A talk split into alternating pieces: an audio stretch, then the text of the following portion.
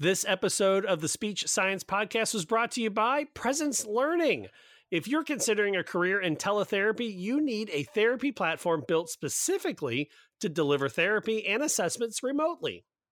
Exactly. Therapy Essentials, which includes the Presence Learning therapy platform, is so much more than your average video conferencing tool.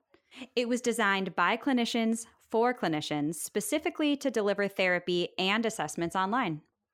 The Presence Learning platform features a content library full of games and activities, sortable by age and interest to personalize your therapy and keep your clients engaged. And don't forget speech language assessments from top publishers. For more information and to start your free trial, go to presencelearning.com and then click on Our Platform.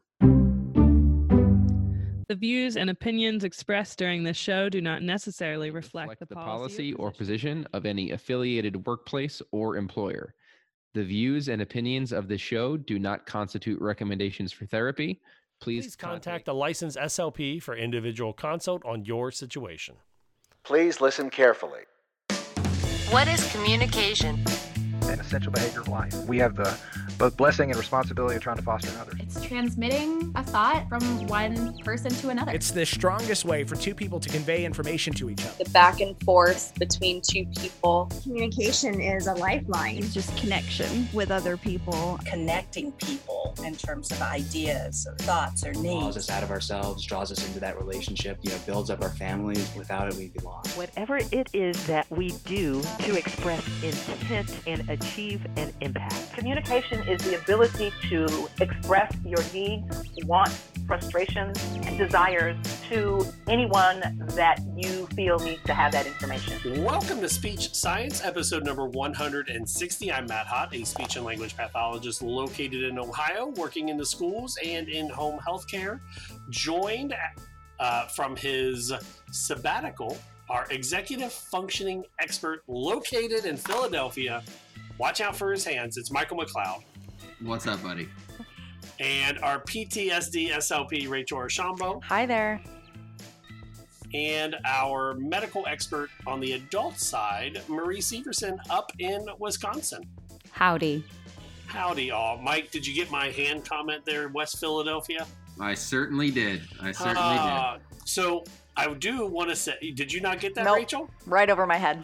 Oh, Will Smith smacked Chris Rock in the complete version of Rock, Paper, Scissors, and Paper won in that moment. But no, my mom does a Oscar party every year, and we were watching the Oscars at her house. So you saw it live. I got to see that. I did see it live. Exciting. It was something, that's for sure. Did it remind you of your favorite WrestleMania event? Ooh, that is coming up this weekend. We are recording this on March 30th, and my boys and I are going to sit up and watch 2 nights of WrestleMania. That is what we are looking forward to. What you are looking forward to on this episode, we got our winner of the Presence Learning giveaway. We got a new giveaway from the Barbara Fernandez book, You Got This, Sis, From Surviving to Thriving as a Minority SLP.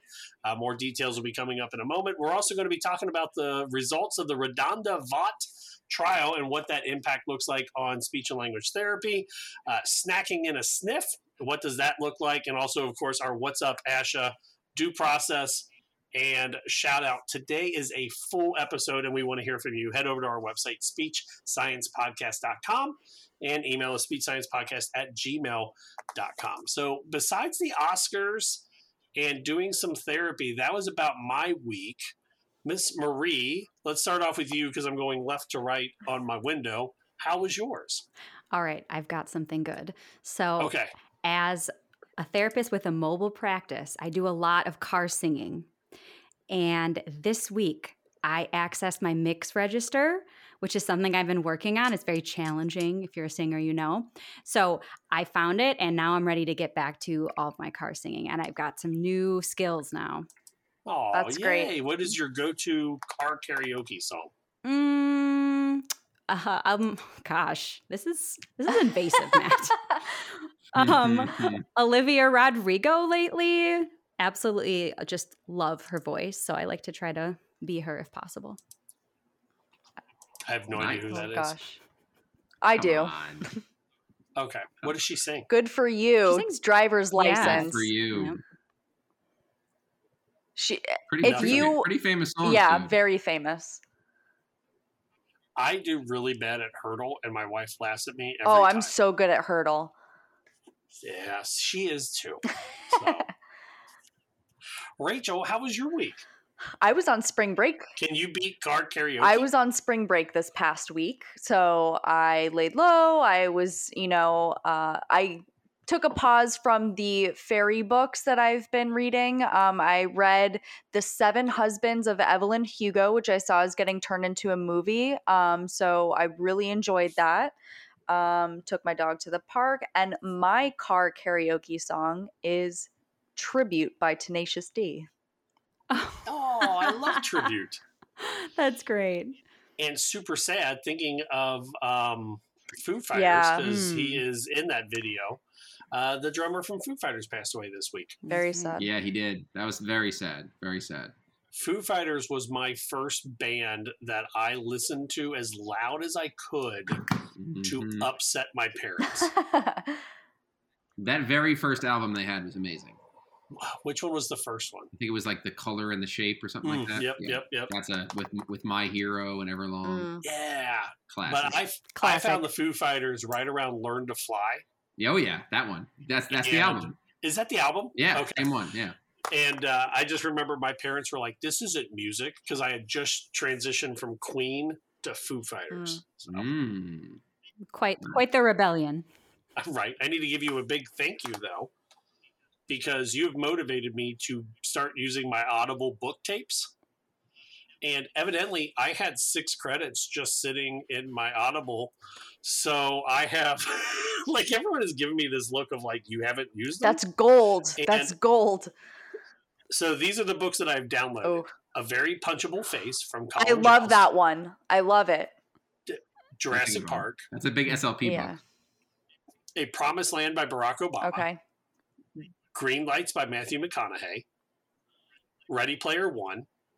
World War Z, Good Omens, American Gods, and The Lost World. So maybe I had more than 6 credits, but they were all they're going to expire. Oh my gosh. I love Ready Player One. That's a pretty good lineup. Really, that's really a good lineup. Yeah, I'm halfway through the Colin Jones book, and it is a lot funnier than I thought it was going to be. I really enjoyed it, and it's read in his voice on Audible, right? So it's really nice hearing. I love listening to the author, especially comedian, who can put those punchlines in just better than someone that's reading it that's not the author. So I really enjoyed the audiobook for that book specifically. I'm not going to give anything because, there's a whole bunch of punchlines and all that. But what got me laughing the hardest was he was like, I'm going to describe a picture that if you would like to go buy the book, you can then see the picture and give me some more money. It's oh, God. It's true. Mike, it's been a while. How are you, buddy? What's going on? I'm doing good, man. Same old stuff. Prepping for the summer. I was just recently in Utah for some skiing. That was a good time. Finally able to get away and get a little vacation going with the baby and everything. But it was a good time. Awesome. And the baby, did they go skiing? They did not. They were here with my wife's parents. So that was my first time away from the baby for an extended period of time. And it was rough. I was going to say, how are you doing? Oh, look at her. How are you doing being away from the baby? How'd you do? At first it was really hard. And then once we started getting some pictures and some videos, seeing how happy she was, everything worked out fine. That's how my wife and I were with our first one. And then now with the third one, we're like, yep, just call us if anyone gets hurt or dead. We're out. She was fine. She had no problems. No transition issues. That's good. Oh, that's awesome. Yeah. Good for her. Well, we missed you on air, so we're glad to have you back. And because you're back, I figured you could be the person to do our giveaway tonight. And now I got to figure out where the giveaway is. There it is. All right, Mike, I want you to pick your favorite number 0 through 3. Follow me. It's okay. 0 through 3. Give me your number. 2. And then your favorite number 0 through 9. 9. Sandy Messenger. She is the winner of 1 year for Presence Learning, the giveaway that we did for the first 2 months of the year. So congratulations, Sandy. Congrats. All right. Actually, can I change my number? Nope, not now. We've already said Sandy Messenger. I'm just kidding. So congratulations, Sandy. Yay. And we have a new gift. Oh, I'm sorry. Didn't mean to cut somebody off. Oh, no. I just said yay. Oh, yay. And we now have a new giveaway. So go to our website, speedsciencepodcast.com, and click on the giveaway and sign up for the Barbara Fernandez, You Got This Sis, From Surviving to Thriving as a minority SLP book. So pretty awesome there.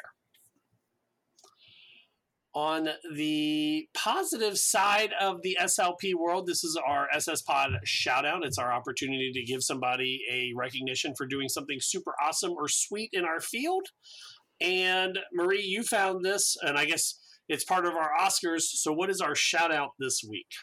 Our shout out is CODA, which is, I actually did not immediately recognize this acronym, which is Child of Deaf Adults, yes, which there are only 5% of these children are born to two deaf parents, fun fact. But CODA won 3 Oscars, one for Best Picture, one for Best Adapted Screenplay, and one for Best Supporting Actor.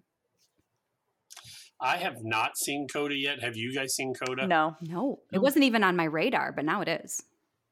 Is it a Netflix movie or? I think it's in the theaters. I don't think it's on Netflix, but I actually haven't seen any movies that were on this Oscars lineup this year, which is pretty unusual for me. I really enjoy movies, and the last 2 years, I just haven't been able to watch. I think I saw The Lost Daughter, I should say, was the only one I saw that was nominated. Matt, did you see Batman? I have not seen Batman, not yet. Did you? What is wrong with you? Okay. What's up? Did you guys see it? So I haven't seen it, but my husband is right now at the movie theater for the second time watching it alone. Alone. He just goes. I respect the hell out of that. Yep. People that do that, that is so awesome. Good for him. Yeah. Marie, I like you, but I want to be friends with your husband. Seriously. I want to go to the movies with him and sit next to him. He's great. I was going to say, I haven't really been able to go see movies since Movie Pass went away. Were any of you ever knowledgeable of the Movie Pass? No, but I know Regal, I think, still has something that people are able to go just see a bunch of movies cheap.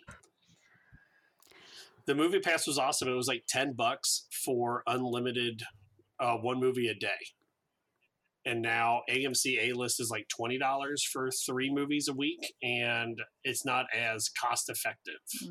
Have prices of movies gone down? Because my husband was saying that the movie was $7.95. I just think it's probably because it's a Wednesday night. It just seems so cheap. That is really low. Yeah. It probably is because it's a weeknight maybe. I was going to say, I know here Friday and Saturday nights are $16 and then Tuesday is $4.99. Oh, wow. Yeah. So I'm not a good gauge of that at all. And on the flip side, we have the SS Pod due process. That is your opportunity to bring something to the tribunal that is MMMMR, and we can debate it for you and decide what you should do next. This one we got, and it says, the teacher accused me of making my data up because it was drastically different than what she got in the classroom. What do I do next? I'd say stick with it. I don't know how many classes teachers have to take in order to learn how to take data, but I feel in our profession we had to do this over and over again with the little pluses and minuses and circles, and this is how you code it and everything.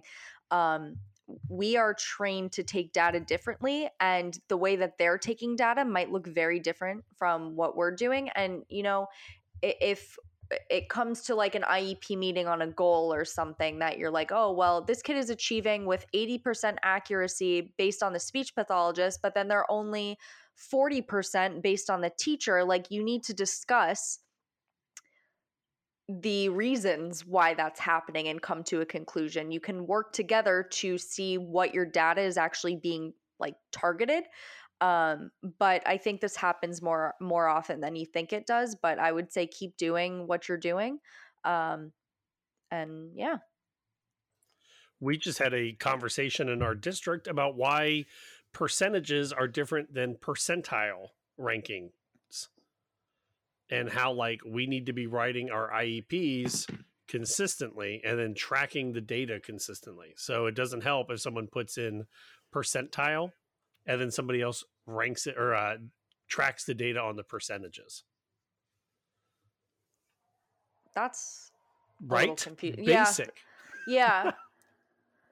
But no, I think you're spot on, Rachel. And Mike, I'd love to hear your thoughts on this, but like my immediate thought would go down to if I'm seeing a student one-on-one versus in the classroom, the demands of the language are drastically different. And I would expect their language comprehension or vocab skills or pragmatic skills are going to be, I would think, better in a less distraction environment. Absolutely. And it's always it's different environments, and you always see progress first within the structured speech session. In that speech room with that speech pathologist, you're always going to see the progress there first. And then once you're introduced into the classroom environment and you have so much more of a social context, so much more of a social context, everything, all of that, that's really it's a completely new environment, and data changes minute by minute, hour by hour.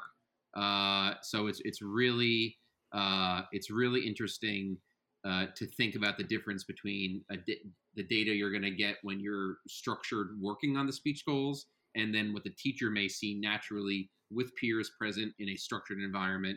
And what we're really working on is more of the unstructured. We want to see that natural carryover to the natural environment. And so if anything, obviously I'm biased, but we're getting more real world data than in a structured classroom. Yeah. Agreed. We want to hear from you. Head over to our website, speechsciencepodcast.com, and you can email us speechsciencepodcast@gmail.com. All right. Our first story up, it's pretty a heavy one, the RaDonda Vaught trial. And if you're not familiar with this, and I had to get a nice article that Rachel sent over, a good timeline article, kind of talking about it, but in a nutshell, and if I get this wrong, Rachel or Marie or Mike, correct me, nurse gave the wrong medication to a patient who was into the hospital for a subdermal hematoma, and gave a paralyzing drug versus a sedative. The patient then passed away. The hospital then hid all of the evidence that there was a goof up. Then the nurse said, hey, I did this. The hospital still kind of hid everything, made the family sign a NDA. And then somehow the Board of Medicare Medicaid got involved, and the nurse was at trial. And then now, just recently, this past week, the nurse has been found guilty of, was it manslaughter? I think negligent it was involuntary. Homicide? Yeah. That's negligent. Right. That's homicide. Right. Mm-hmm. For giving the wrong medication. And what does this have to do with us now when we look at, like, are we going to be held liable for something like dysphagia therapy if something happens to our patient, or if we give the wrong recommendation and it causes harm? I think this could trickle down to our profession. I mean, we take a medical errors course as required by our licenses yearly, correct? It's yearly? Or is that just in Florida? I've never heard of that. I have to take ethics. Okay, so I have to take a medical errors course yearly. And I think the purpose of that is, and when you sit in those sessions, they're like, how many deaths are caused by medical errors? Like, it's a lot. And I think it says it in this article. It's trying to prevent that from happening. What happened here, Matt, you did a good timeline, I guess, breakdown. she, I believe, did report her error. And there's it's much more nuanced than just a short breakdown of a timeline. But when you have a doctor that's saying, oh, that's no problem, or just get the medicine, don't put it in the scanner or whatever. But then I'm also reading this article that's saying, like, she missed upwards of 10 signs of watch out, this is a paralytic versus, you know, what she thought she was giving, a sedative. So I think this is a very nuanced case, but what's happening from here is that nurses are saying they're resigning. They are scared that this is going to make people not want to make any decisions. I've seen a lot of TikToks about it that people are saying, oh, you know what? No, you go ahead, doctor, and put in this, this yourself, like this medicine you want, go put it in yourself, because they're not willing to take the risk now of based off of this trial. Yeah, there might be an issue with double standard here. Actually, this reminded me a lot of the book that I was reading, Complications by Atul Gawande, who's a physician, and there's a whole chapter on physician errors and how common they are. And it says upward of 44,000 patients die each year, at least partly as the result of errors in care. So it's very common, and physicians make errors commonly, but they're often not reprimanded for that. There is a lot of covering their bases or covering for each other that happens just in the culture, from what I understand. And I think that potentially nurses might feel like they're not getting that same allowance for having a similar level of risk involved in their job. And I can understand where they're coming from with that. To me, though, when I first read it, I thought this is a systemic issue, just like with most things in healthcare. It sounds like there was an issue with the efficiency of their job accessing medications, which means that they were frequently overriding the system that was meant to prevent them from taking the wrong medication. And then when that becomes culturally acceptable in a workplace, everyone does it, and then you open up these risks. So I was wondering why did people feel like they didn't have the time to access the medications as it was intended? And to me, that goes up the chain. Do they have too many patients? Are they feeling pressured? What's going on? And I think that reflects heavily on what we do in the medical setting as speech language pathologists. Do we have enough time to effectively chart review a patient for their risk factors for developing pneumonia, for example, or checking what type of oxygen supports they're on, things like that? I mean, do we have enough time for that when you have those productivity pushes? Or even simple, are they on a DNR? If you are, yes. Right? Yes. I mean, like, right. No, it does. It doesn't even have to be life or death threatening. It's do they have a DNR? And if they go down in front of you, are you breaking the DNR by, bringing them back? Yeah. Right. And I found this other great article that kind of talked about what the implications are in the nursing field. And I haven't heard this phrase, like, just culture.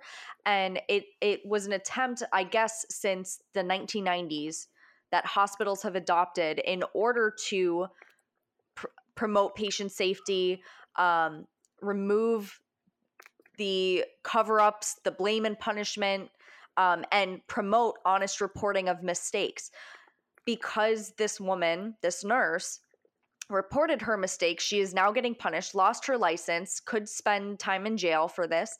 It's now putting blame and punishment on people. So this whole movement that's, I guess, been happening since the 1990s kind of took a big hit due to this one case. I wonder, though, like, the more I read about this, and Rachel, I believe you said she missed 10 signs or something like that. Yes. Oh, I'm sorry. No, go ahead, Matt. I was going to say, this was not like a life and death situation. If I read it correctly, this was to give the patient an anxiety meds before going into, I believe, an MRI. So I feel for the nurse who lost her license because her mess up has taken the life of a patient, and somebody that works in medical, this is not what we want ever.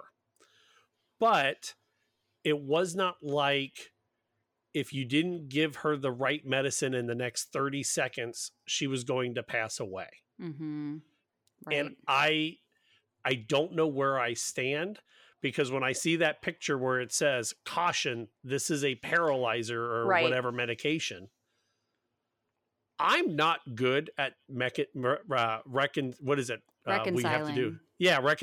medications. I am terrible at it. And it takes me 45 minutes to take care of six medications on one patient. But I can read a big old warning label, and my computer tells me if one of these things interact with somebody else's medication. I don't know how I feel defending her actions, mm-hmm. seeing again that it wasn't a life and death situation. Will this prevent? Does that make sense? Though? Yeah, of course. Will this prevent SLPs and nurses and the healthcare industry from reporting errors? Mm. Is that going to be the backfiring here? Right. They're not going to say, oh, no, I made this mistake. They're just going to let the patient die and say like, whoops, as long as no one knows, then that wasn't my fault or something like that. I think that was the purpose of this just culture that has been mm-hmm. implemented was, okay, mm-hmm. she did a good thing. She reported it. I think it was up to the hospital system to deny or to decide to push that down and NDAs. I didn't read anything about the NDA, mm-hmm. but I think the backfiring of this is people are not going to report errors. One of the backfirings, I guess. I think there's going to be many things that happen. I've seen people talk about, oh, well, I applied to nursing school and I just like rescinded my offer. I am not going into healthcare right now. I think that could be happening. I think people are going to be leaving the profession, just like we're seeing in teaching, that they're like, you know what? This is another thing that's put on this, another way to lose my license. I'm not going there. So I think there's a lot. However, a patient died. Mm-hmm. So I think there's multiple sides here that you can feel for the nurse and the mistake, but you also feel for the patient that was supposed to be discharged shortly mm-hmm. after and ended up dying. Yeah. Yep. It seems like it didn't have to happen. It's multifactorial. The nurse has personal responsibility, but I think it's a good opportunity to reflect on the system that brought us to where we are with that. When I read something like that, my initial instinct isn't fear. It's definitely just more like I'm going to be extra darn careful, more than I even usually am, but that's just my, I could see how somebody might say, well, I don't want to work with dysphagia because I think that that's too much of a liability. And I respect that. And I think that's important to know if that's your limit. But if you are going to work with dysphagia, it's also your responsibility to be educated. I worry because, like you said, could this cause a decline in self-reporting of errors? And I don't worry about it as an SLP. I worry about it as a person who uses said facilities with doctors and nurses. As a patient. Right. Like I this is such a tough situation because I really do. My initial gut check reaction is I feel the nurse really did screw up and deserves the license removal, because again, in my personal opinion, it's not that life and death situation. This was we could have taken the time for it, but I do see where some of the other coworkers in the medical field are concerned about a doctor telling them to,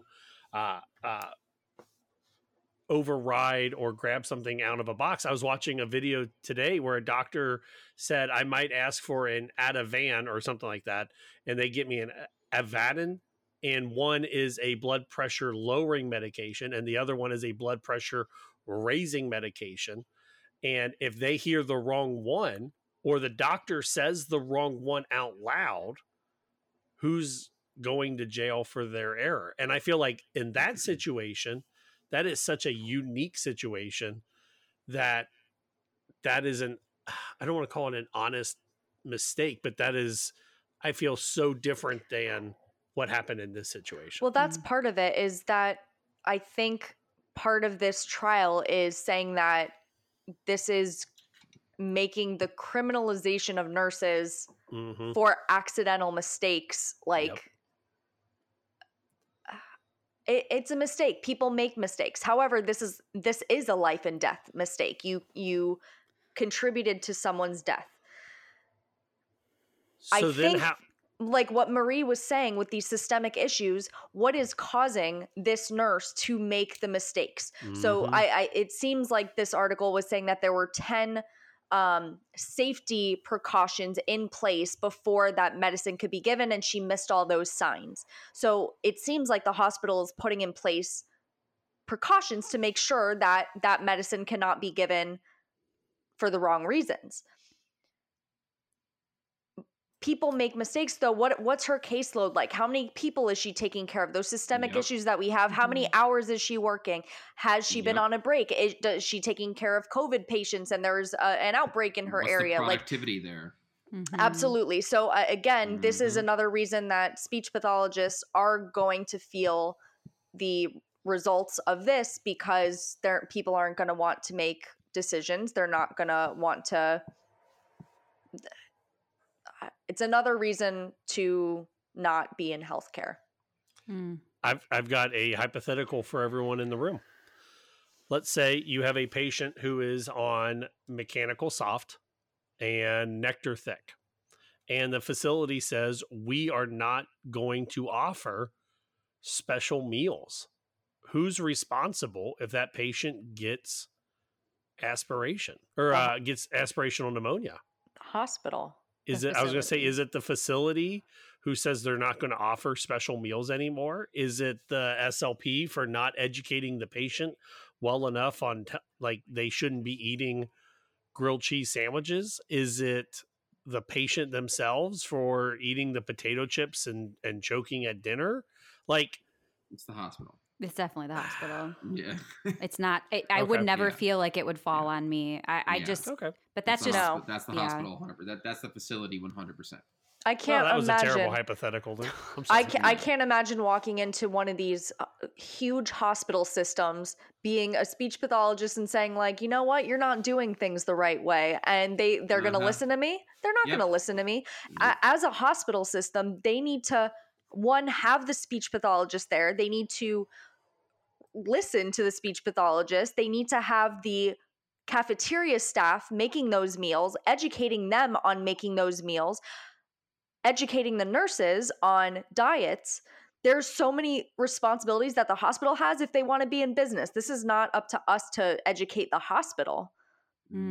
Rachel, I tend to disagree just a little bit. I've been included on hospital-wide initiatives to improve texture modified diets. And here's the thing, though, it takes time, and it takes a lot of interdisciplinary coordination. And during those sometimes years when that transition's taking place, you may have issues happen with choking or with other things like that. But it can happen. You just have to be a very motivated, organized individual. Improving, yes. Because I also have been on those, PDs for the rehab department of, this is what a modified diet is.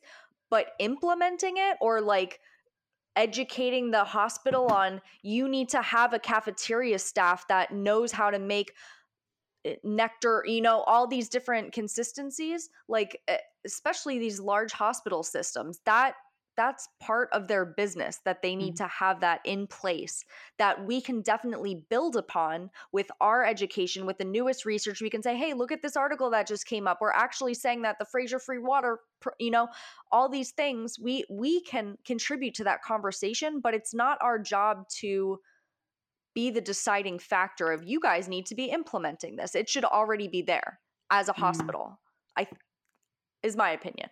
Yeah. And the vast majority of hospitals and SNFs out there, I agree with Rachel. Like, obviously, Marie, you're a leader. And if you worked at a place where I was, I would ask for your opinion too, because you're that kind of person. But the vast majority of SNFs probably are not going to respect the opinion of an SLP. especially when it is something that may cost more money based on the opinion of the SLP. So that's really, and that's what we're talking about. We're talking about having a variety of foods and tailoring to the individual person and being more mindful of things, not being super cost effective and getting things done as fast as possible. They're going to be like, who the hell are you? I've also worked with nurses that have some ability to modify diets, and going up against a nurse that thinks that she knows more about dysphagia. And, you know, I think a lot of the times nurses are viewed as more medically knowledgeable than us, and they are in a lot of areas, but dysphagia we can specialize in. So correct. When you're going up against a nurse that changed the order because she has access to that, and you come up and you're like, you put this guy on thin liquids, he's, you know, nowhere near that. I just did an MBS and we put him on this and this. I think that causes some issues too, which I think is something that we're talking about with diet later on. I don't know. But yeah, we do have that issue as well. And I mean, and then there's that as well. I mean, if you're talking about who's going to be at fault if somebody aspirates and a nurse is going around changing your recommendations, I mean, no one has ever really accused SLPs of being rogue risk takers who will push a patient to thin liquids sooner than they're able to be there. So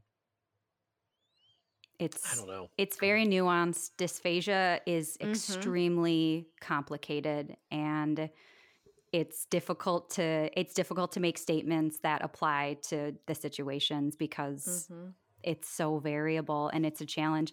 It's tough to hear that people might feel discouraged from working with people with dysphagia because of something like this, but I do sympathize with the nurses and the speech therapists that might feel that way.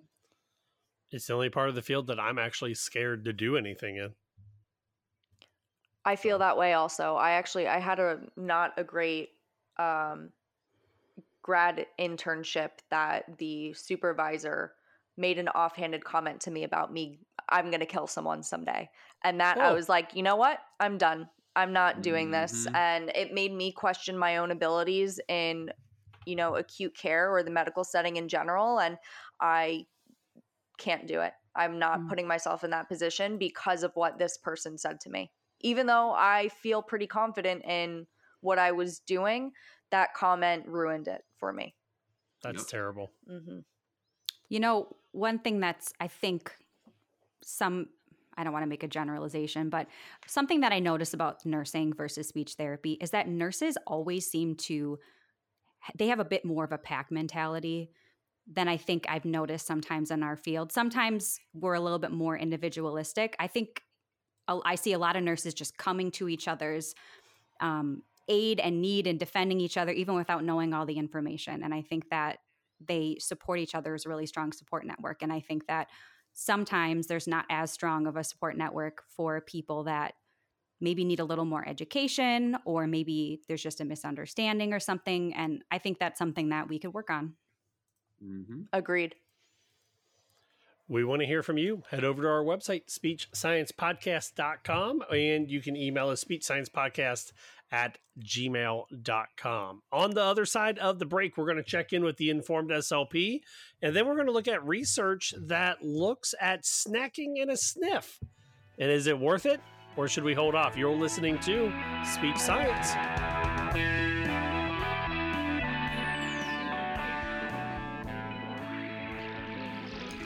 And now for our regular research review, brought to you by The Informed SLP. The Informed SLP releases a monthly newsletter that brings you plain language reviews of only the newest, most clinically applicable research, keeping you up to date on advances in the field and saving you tons of time. So let's get to it.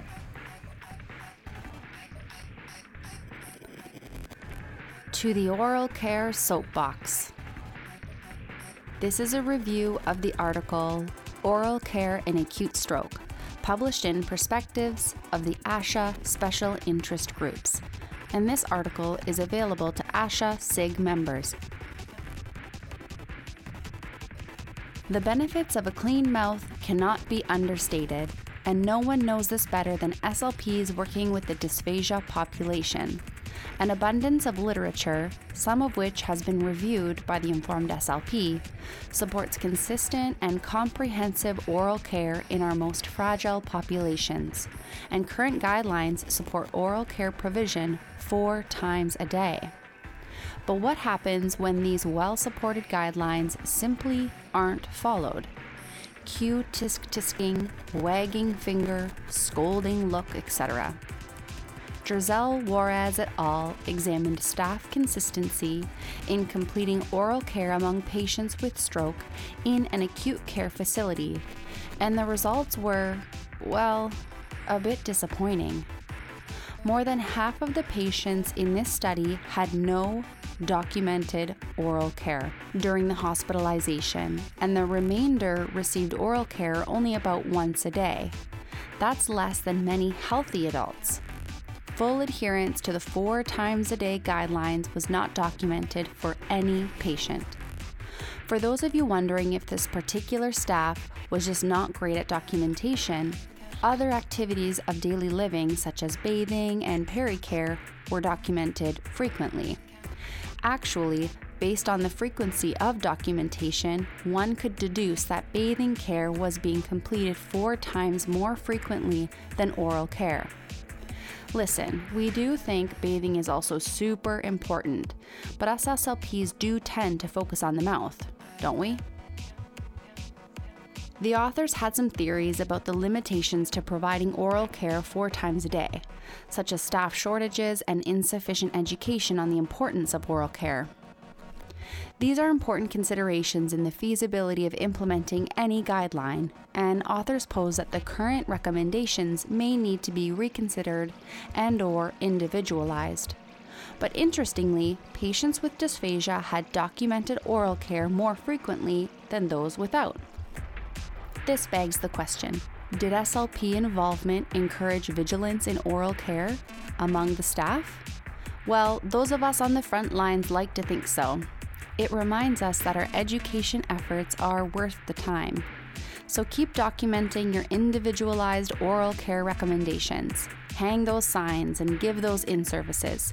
If we want to see real benefit in oral care provision, we need SLPs to stay on that soapbox. Thanks for listening to this review. If you're interested in more, come visit us at www.theinformedslp.com. Tell us how you put the research into practice, or find us on Instagram, Facebook, or Twitter at The Informed SLP.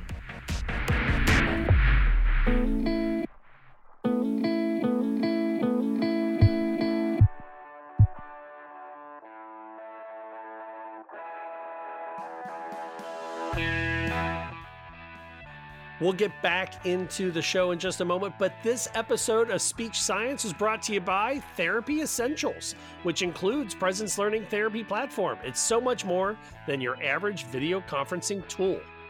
It includes everything you need to securely and effectively deliver speech-language therapy and assessments remotely.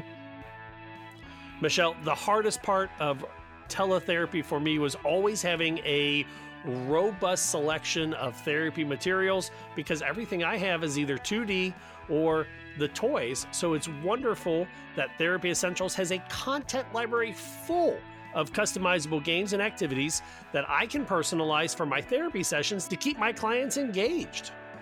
Plus, you also, Matt, have the ability to upload your own therapy content and materials. So when you have those things you've already made, you can use those too. Plus a collaborative workspace with multiple camera views so you can see what your clients are doing and they can see what you are doing.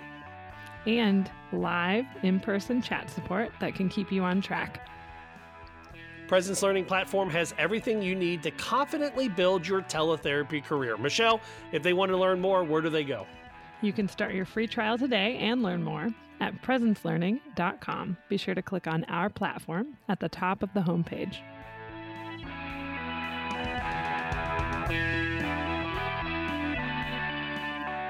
Welcome back to Speech Science, episode number 160. I'm Matt Hott, joined as always by Marie Severson.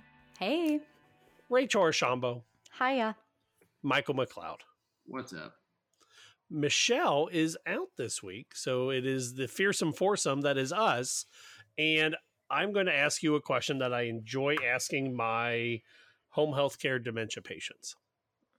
What was your first car?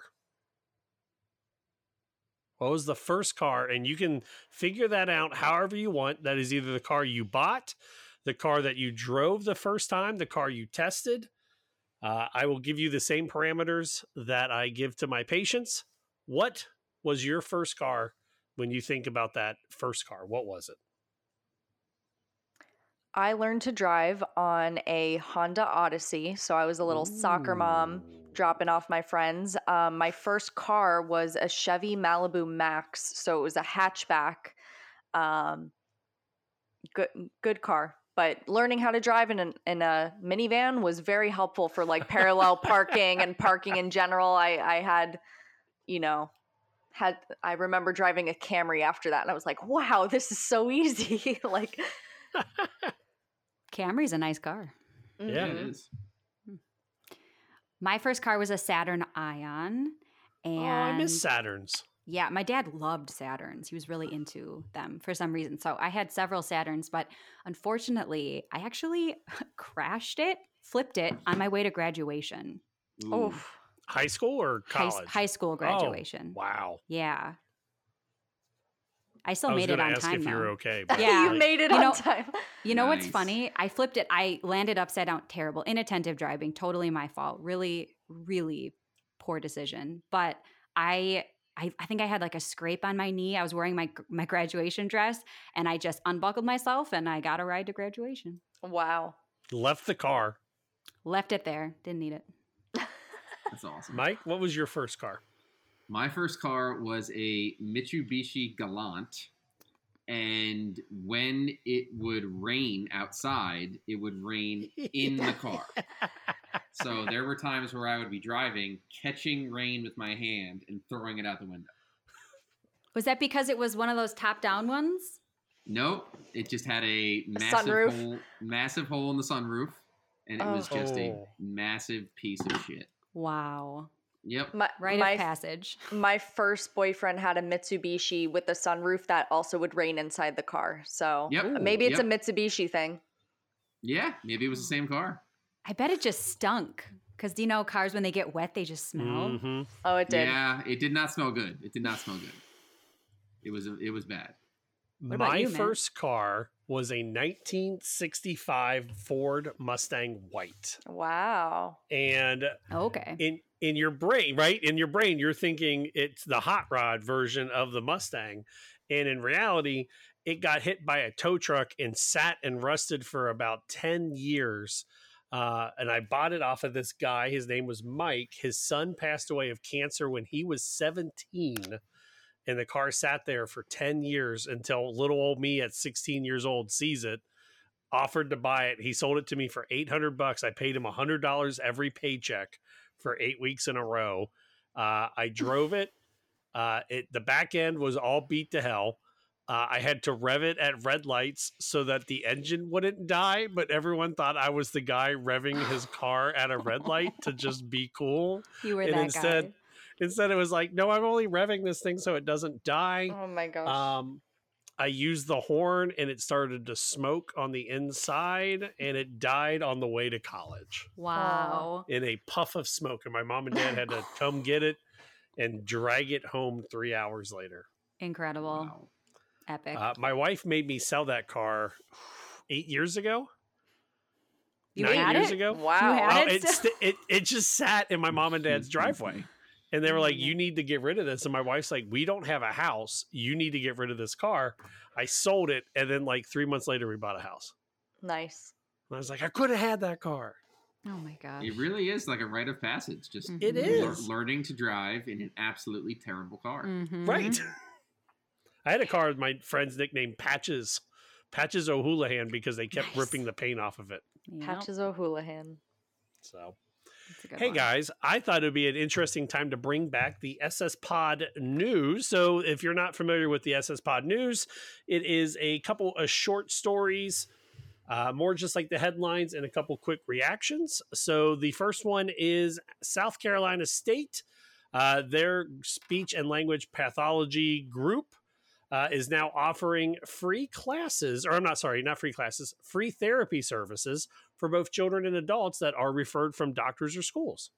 That's awesome. Nice. Wonderful. So we were talking in the break, Ohio U, I think we took insurance and we had copay, so it was not free.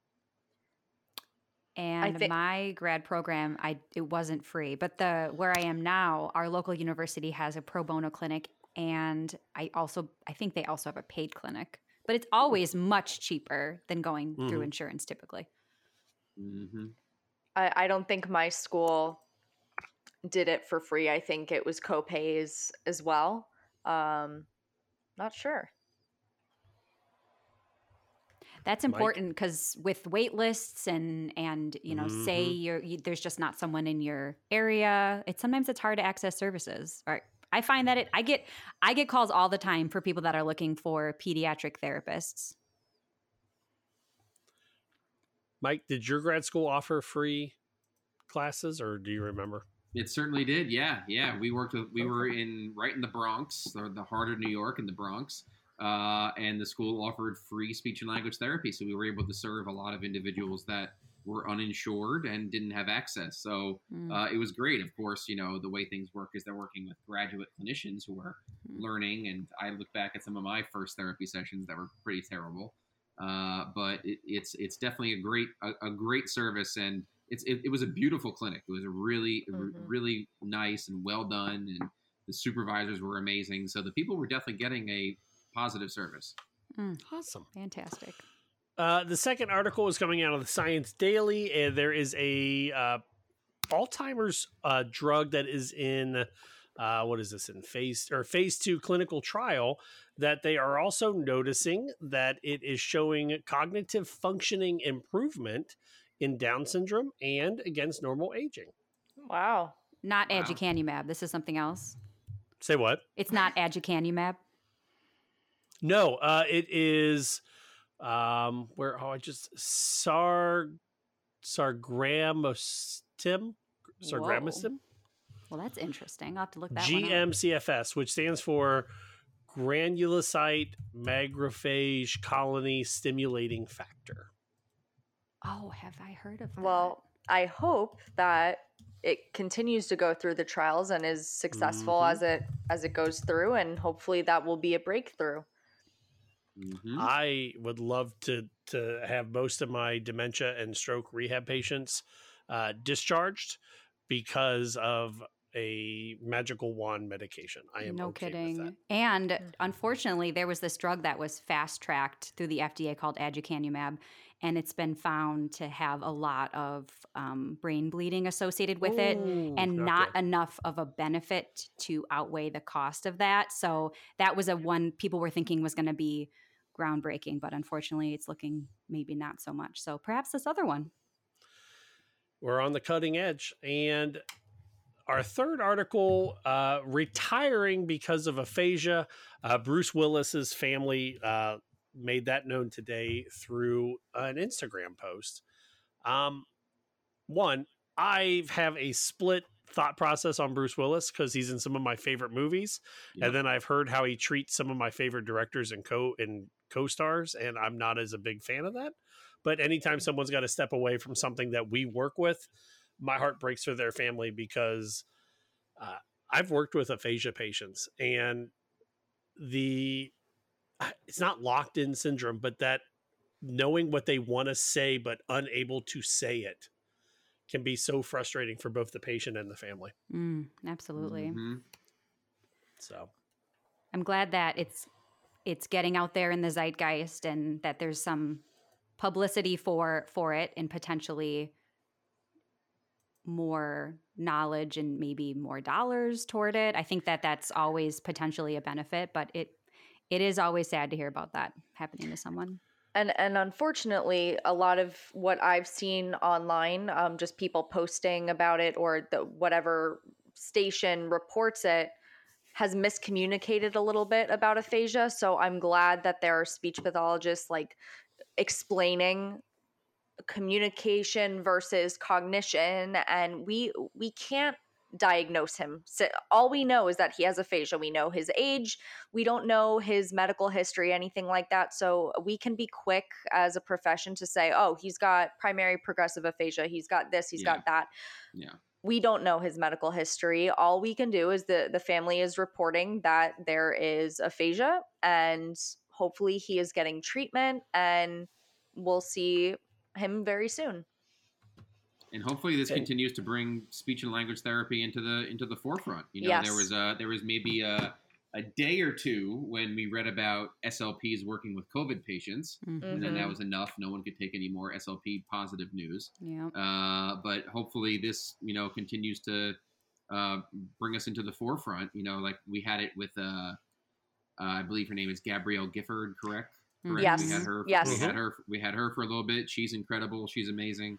And hopefully now a little bit we can shed some light on the great work that SLPs do, because still it seems like 99% of the population thinks we do articulation and stuttering only. Right. Agreed. I currently know of 3 SLPs that are going to be interviewed by their local news stations on this topic. Oh, that's great. I know one. Me too. Yes, one of them is me. I'm looking forward to it. Hey, so, hey, nice.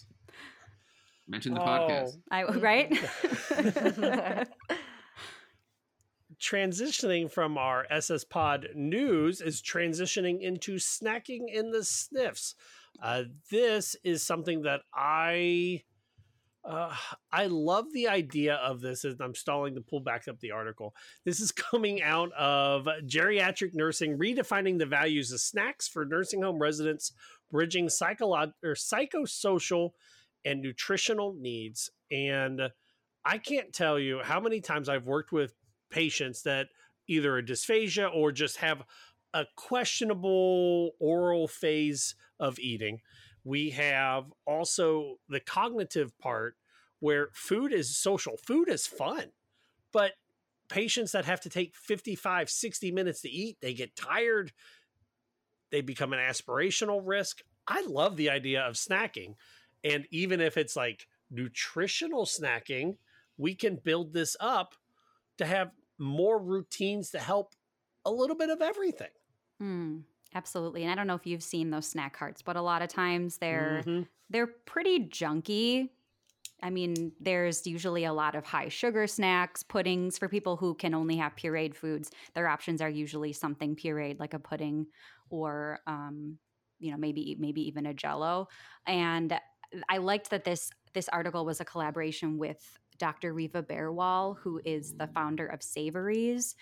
And these are transitional snack foods for adults and children that start out as a solid, but they melt once they hit your tongue.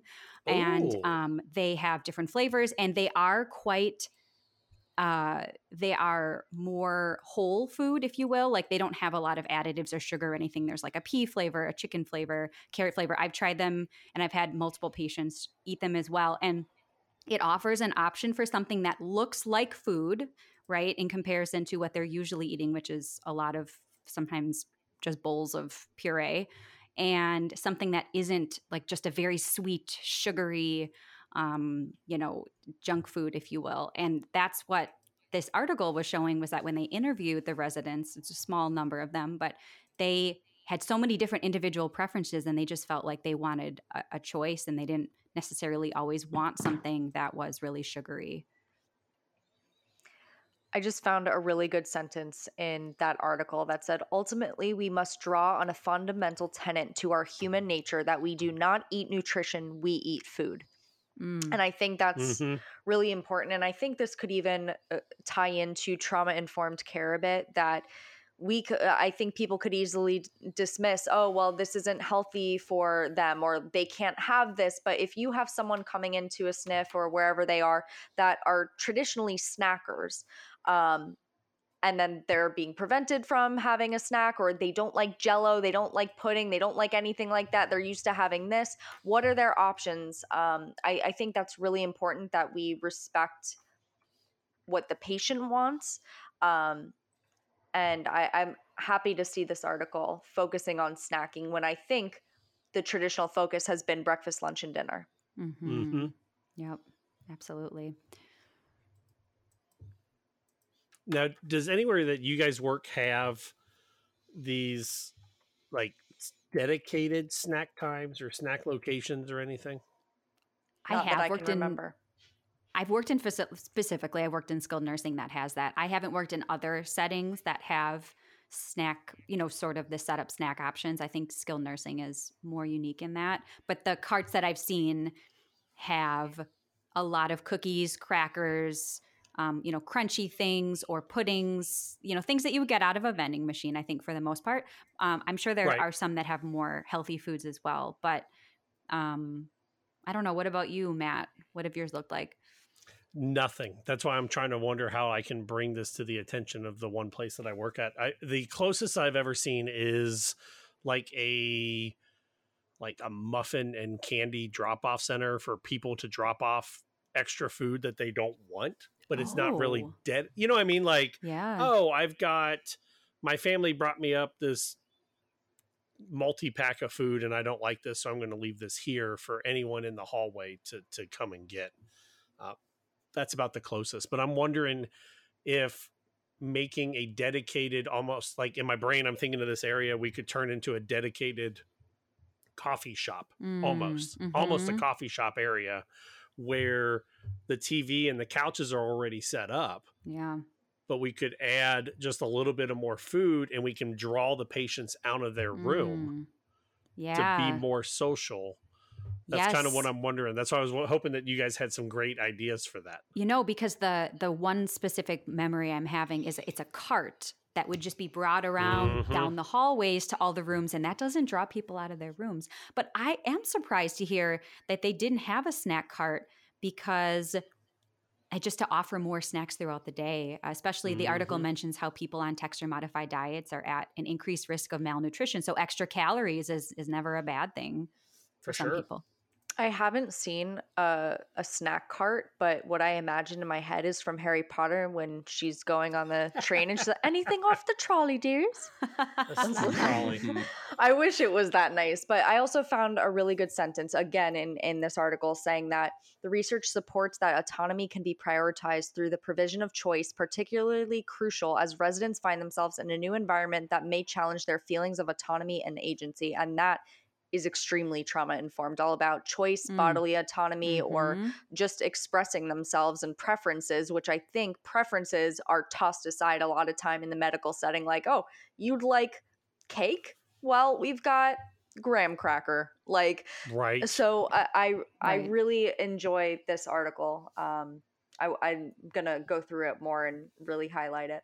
Yeah. And I'll do an extra plug for the Savories. Actually, clinicians can order sample packs. I think all you just pay is shipping, and you can try them out for yourself. I've used them as transitional foods for people on pureed diets who are maybe thinking of transitioning to the next level if it's appropriate, or for people who are long-term on pureed diets. I'm thinking people with head and neck cancer who would like something that looks and appears more like a snack when they're out so they can snack on something.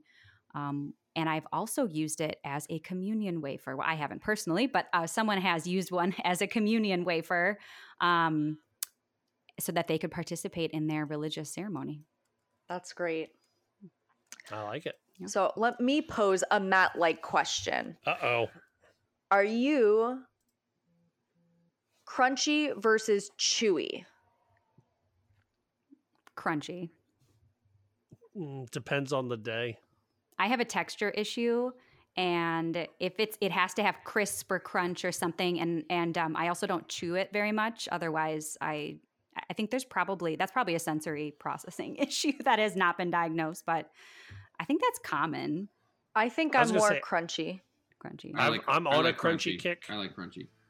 So I like that this article was talking about they interviewed the participants of this, and they looked into different textures of crunchy versus chewy, sweet versus spicy, healthy versus processed, and those are all major things that people prefer. I think I'm also like salty versus sweet. I mean, I definitely have a sweet tooth, but if I'm snacking, I want like chips, I want pretzels, goldfish, like the best. So this is a really great thing that they're looking at for preferences, diet preferences, and snack preferences, not just the three basic meals of the day. I love it. Oh, we want to hear from you. Head over to our website, speechsciencepodcast.com. You can email us, speechsciencepodcast@gmail.com. You can also get on our Discord. You can find us on the Twitters. We don't have a Tiki-Taki right now, but we do have an Instagram. No Snapchat, right? No Snapchat. We're too old for that. But we do want to hear from you. Interact with us any way you want, and we will interact back with you. So the way I'm going to interact with my favorite MM&R is asking, what are you doing this week that you are dreading? Oh, gosh. What are you not looking forward to? And I will go first. On Saturday, I am going with my son to do a Cub Scout camp cleanup, where I have to bring gloves and water, and my son brings his gloves and water, and we're going to clean something. We're going to hack a trail or kill honeysuckle or something. And when I signed up for it, I thought it would be gorgeous. But right now, I have no idea if it's going to be sunny and gorgeous or 30 degrees and raining, because I live in Ohio. So I am dreading that, because we may be outside in bitter cold hacking at honeysuckle. That is what I'm dreading. What about you guys? That doesn't sound fun. I just got a notice in the mail that I need to renew my license and I have to go in. So I'm going to have to do that. I have to pay a parking ticket. Yeah. Oh, no. Yeah, I'm dreading those. Those are good dreads. Marie, Mike, what are you all dreading? I have to reschedule an evaluation, which is going to be really hard. So it was in the books for a while, and now I got to reschedule it because I'm bad at scheduling. That's going to be fun. That's always a delightful conversation. I always have something for this, but this week I was like, I have something I'm looking forward to. There's nothing I'm dreading. Everything I was dreading is behind me this week. I'm like getting caught up on my to-do list. I think what I'm dreading is the potential that there's something that I'm not remembering to do. That's what I was just about to ask. Yep. You. That will become apparent to me that I'll have to catch up on it. So, I'm sure there's something. You are dreading the unknown. Yep. Our opening music tonight was Please Listen Carefully by Jazar, licensed under an attribution and share alike license. Our bump music was County Fair Rock, copyright at John Deku. Find his music at soundcloud.com/dirtdogmusic. The Informed SLP used At The Count by Broke For Free, licensed under a Creative Commons attribution license. And our closing music is The Slow Burn by Kevin MacLeod, licensed under a Creative Commons attribution license. In the immortal words of Janice Wright, always be a willow. The oak looks good and strong until the storm comes, and then it breaks. The willow will bend and return to form. True story, I'm cutting down a giant willow in my front yard this week.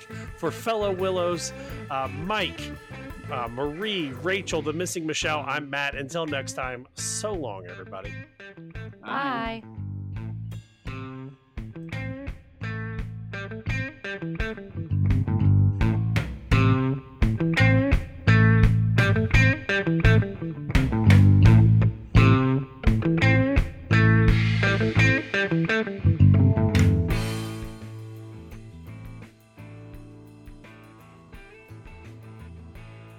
The Speech Science Podcast was brought to you by Presence Learning. Rachel, do you know anyone that is ready to future-proof their career and get their teletherapy practice up and running today? I think I know a ton of people that would be interested in that. You can with Therapy Essentials by Presence Learning. For more information and to start your free trial, visit presencelearning.com and click on Our Platform at the top of the homepage.